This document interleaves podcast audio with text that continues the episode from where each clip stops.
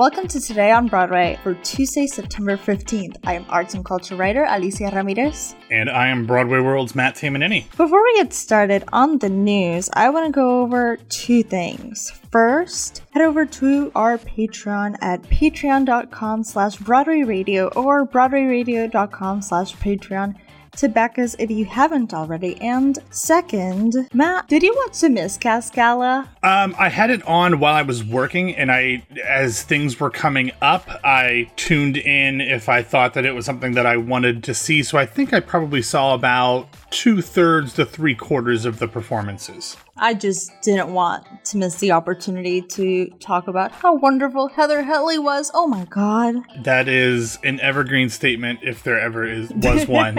um, when I interviewed Rob McClure uh, a couple weeks ago heading into Yeah. Miscast, he said the thing that he was most excited about was seeing Heather Headley perform, and uh, that was the obvious answer, and she so delivered. Like, it took me a minute to, to realize what song she was doing, doing Endless Night from the Broadway version of, of The Lion King, which she obviously originally starred in.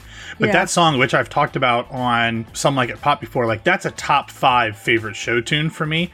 And then to know the history of the uh, original Simba on Broadway that she co-starred opposite, um, and to hear her do that song like that, she is just such an amazing, genuine, honest performer. It was uh, by far the highlight for me. There were other wonderful things, but Heather Headley needs to just, as far as I'm concerned, do more theater, sing more show tunes, and just genuinely be a star, uh, even more than uh, than she already is. I wish I could have seen her in The Lion King, but I did see her in The Color Purple and she was phenomenal.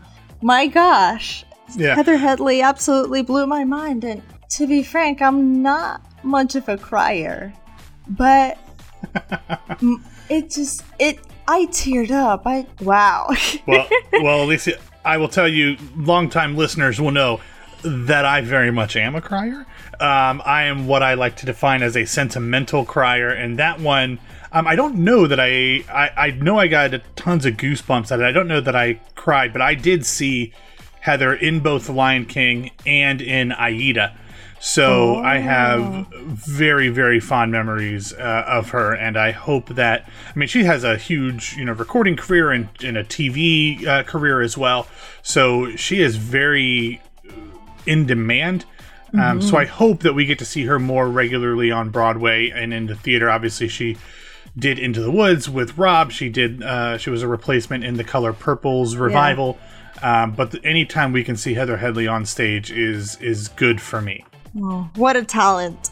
Anyway, I I think that's enough of Heather Headley, I mean, but it's never it's never enough. But I understand what you're saying. Yes. yeah, yeah, yeah. So for those who didn't get to experience Heather Headley's performance, you have until the 17th to watch it on MCC's YouTube page. So that doubles as an announcement and is a feel good recommendation for today. Absolutely. All right, Matt, let's get into the news, leading off with show opening updates. At the moment, because of COVID 19, Broadway will not reopen until at least 2021. That's something we all know. But West End producers are looking to get musicals up and running as early as November. Matt, any guesses on which musical is reopening? Um, I don't have a guess or two or three or four or five, but I might have six guesses. Okay. Yeah. so you're you're close. You're onto something because Six will be the first musical to reopen on the West End. The musical will have socially distant performances nine times a week at the Lyric Theater from November 14th through January 31st, 2021. Also, the show's UK touring cast will resume performances in Salford on November 27th for a six week Christmas season run. Safety measures will include hand sanitation, face coverings, track and trace, contactless tickets, temperature testing, and the deep cleaning and sanitation of the theater. It's worth noting that the Lyric Theater on the West End is part of the Nimax group, and other Nimax shows opening are Agatha Christie's The Mousetrap, and that's opening in October. And everybody's talking about Jamie in November. According to an article published by The Guardian last Friday, cases of coronavirus in England are doubling every seven to eight days. The statistics are unsurprising, but it's still disheartening to hear. It certainly provides jobs to hundreds of people, and they will be playing a bigger house that allows for more social distancing, but they're guaranteed to run at a loss. What do you think now? That's interesting. I hadn't realized that the shows were guaranteed to uh, run at a loss. I thought perhaps adding the ninth performance to the schedule might mm-hmm. be what allowed them to make money, especially with a show like Six, as we've talked so much about with the Broadway uh, version, at least, is that it is a fairly inexpensive show to run. It's a small cast, small band, not much in terms of uh, automation, no real automation. Uh, you know, mm-hmm. I thought they mm-hmm. might be able to uh, to make that work with uh, an extra performance, even though things are socially distanced. We've seen shows open in, in the UK, whether it's uh, in the West End or in other places that have had runs. Um, speaking specifically of things like the Sleepless in Seattle musical, that is more or less sold out. Um, it, you know, it, I think a lot of the next few weeks are sold out. Then it's very well sold moving forward. Uh, but the tickets, like you said, are very limited, and everybody has to sit in little like bubbles or pockets with people that they come with.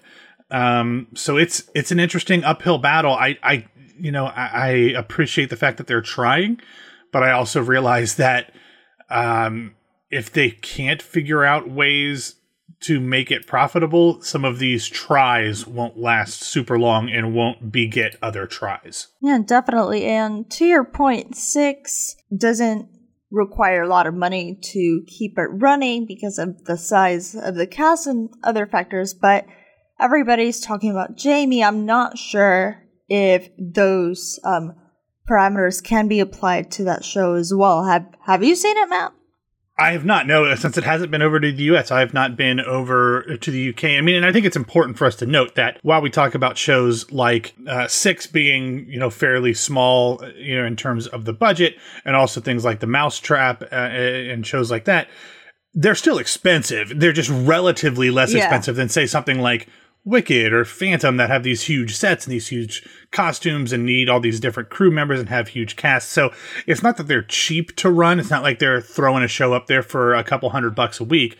Oh, but no. it is, you know, it, it's it, it is interesting that the smaller shows are getting started first. It makes sense, but it is still a little discouraging that even those aren't able to make money. This is also a place that's receiving lots of government support in comparison to the US. Mm, yes. And still they're not they're they're struggling to get back on their feet. So I I really don't want to think about what's it going to be for Broadway.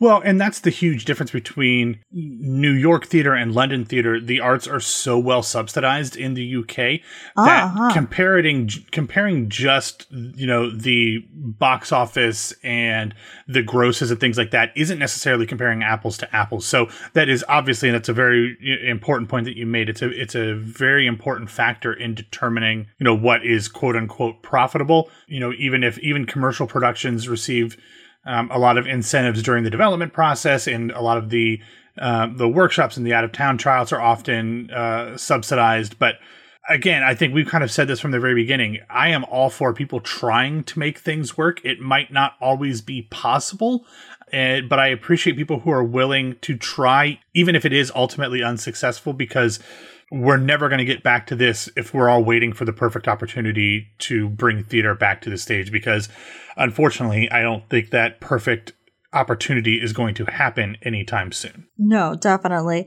now back to the us because i want to discuss one of my favorite TV watching traditions. the Macy's Thanksgiving Day Parade. It was announced yesterday by Mayor Bill de Blasio that this year's parade will be going virtual. According to Deadline, performances have been limited to the store's one block radius. Participation of all marching bands have been deferred to next year, and other artists participating must wear face coverings or other protective equipment. It's good to see this, Matt, as this really takes me back to the Promises performance uh-huh. in 2018. I think we talked about that my my 1st mm-hmm. episode or my second. Yeah, yeah. But things are obviously really stressful for our Broadway performers right now, and with so many union restrictions imposed on them, who knows if we will get any Broadway talent at the parade?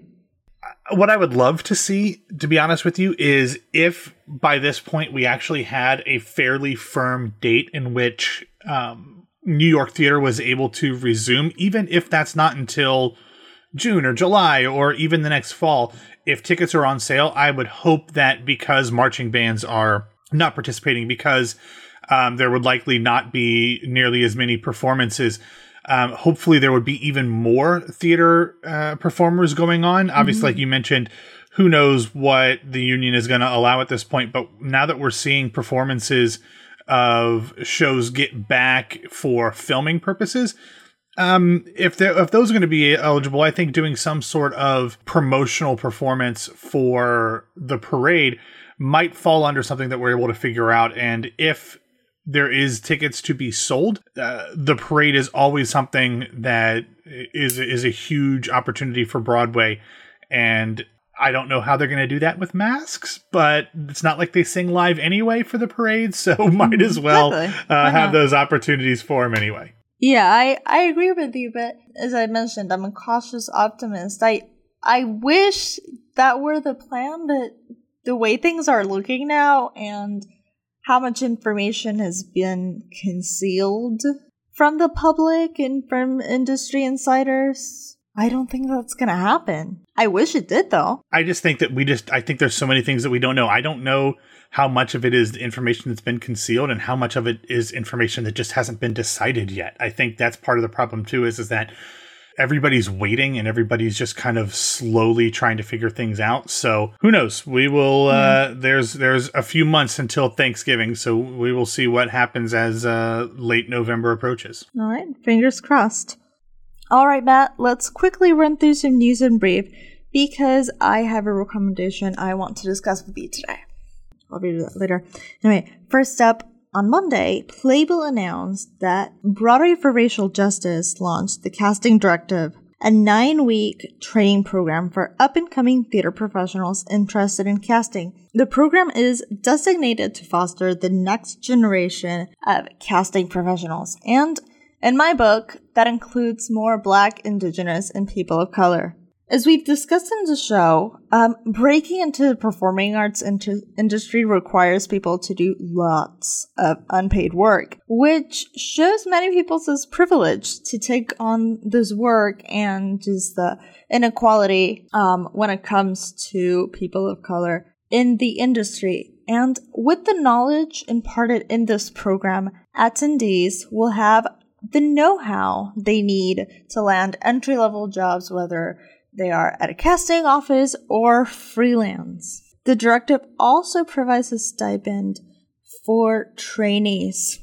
You know, we have the Commercial Theater Institute for producing and the O'Neill National Critics Institute for theater critics, but nothing really for casting.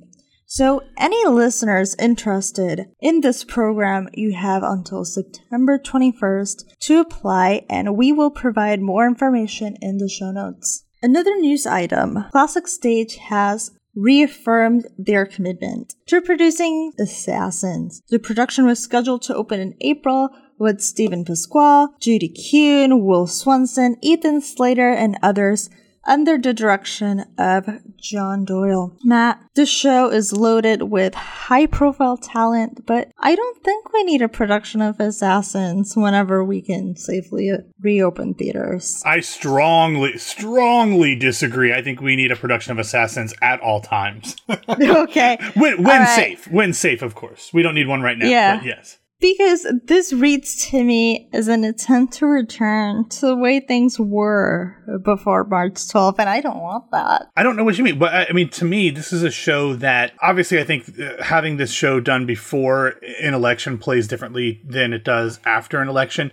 But to me, mm-hmm. this is mm-hmm. an under underappreciated masterpiece and and to me in the later part of Sondheim's career this is uh, his best work and I think it is one that is always looking for interesting direction and I don't know. Uh-huh. I've seen a number of productions, and that direction has, has not always risen to the level of the content. But I'm, I'm interested to see John Doyle's interpretation. John Doyle, for me, is very hit or miss, and this would be the Uh-huh. third Yeah.